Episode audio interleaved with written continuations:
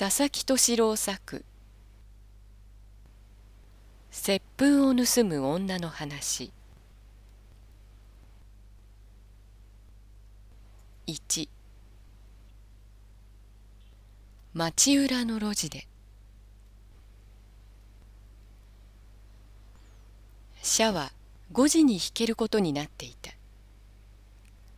しかし鈴木美恵子は大抵の日を6時か6時半まで社に残るのだった。別に仕事はしなくてもタイムレコードで居残り割増金をくれることになっているからだった。鈴木美恵子は昼の仕事をなるべく残すようにしておいて居残りの時間を作るようにした。地方の読者への勧誘状を書いたり問い合わせに対する返事を書いたりして彼女はどうかすると8時ごろまで残ることさえあった。ある出版会社に勤める彼女のわずかばかりの月給では夫の失職中そうでもしなければ一家の生活を支えてゆくことがとてもできないのだった。その日も美恵子は7時まで社にいた。日曜の前日という気持ちから余計に働いて帰るつもりなのだった。社を出る時には伝統の光がなければもう暗かった。彼女はそれから市ヶ谷見附に出て新宿までは商船。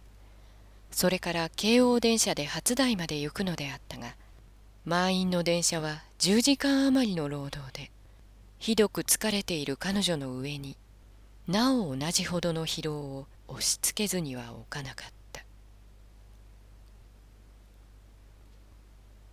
彼女の家は停車場から六七丁ほどのところにあった。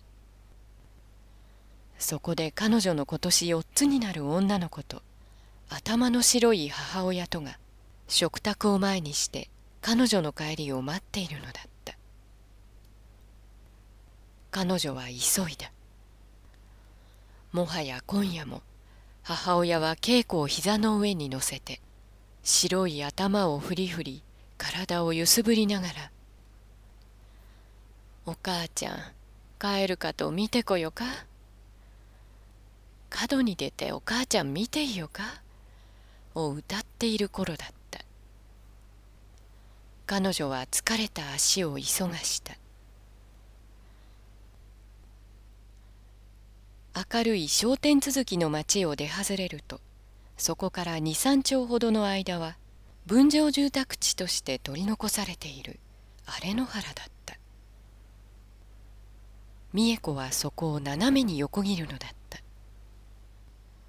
秋草の上には夜霧がもはやしっとり降りていた。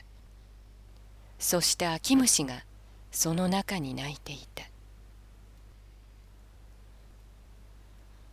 荒れ野原はすぐに小住宅区域に続いていた。その住宅区域の表の方はまた明るい商店の軒並み町になっていて彼女はその間の路地を入らねばならなかった。彼女はここまで来るといつもの癖で。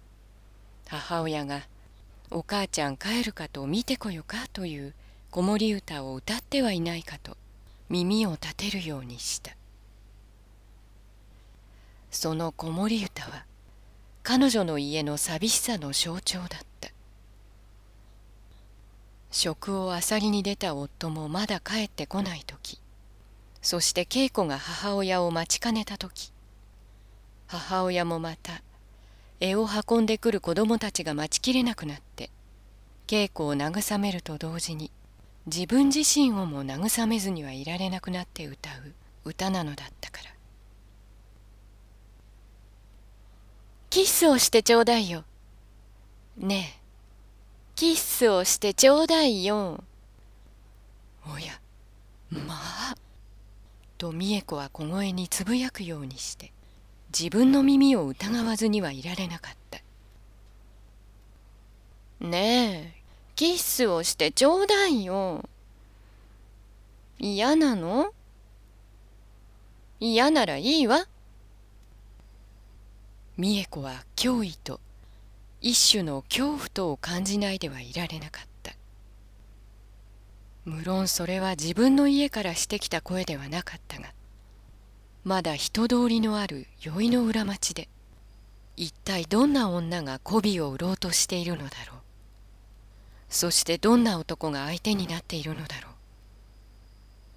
美恵子はそんなことを思いながらそこの四つ辻を左に曲がった「おい美恵さんかい?」薄暗がりからそう言って街灯の下の明るみへ出てきたのは彼女の夫だった。まああなたなの。私びっくりしたわ。彼女は立ち止まって夫を待った。夫は彼女が今来た道とは直角にあの女の声のしていた方の道から来て彼女と一緒になった。今日も遅いんだね。明日は日曜だから。どう？あなたの仕事の方は？やっぱりダメ？うんどうも。遠回しに。と彼女が瞬間的に考えたプランを置き去りにして二人の話は深刻な加速度を持って彼の職業の上に落ちていた。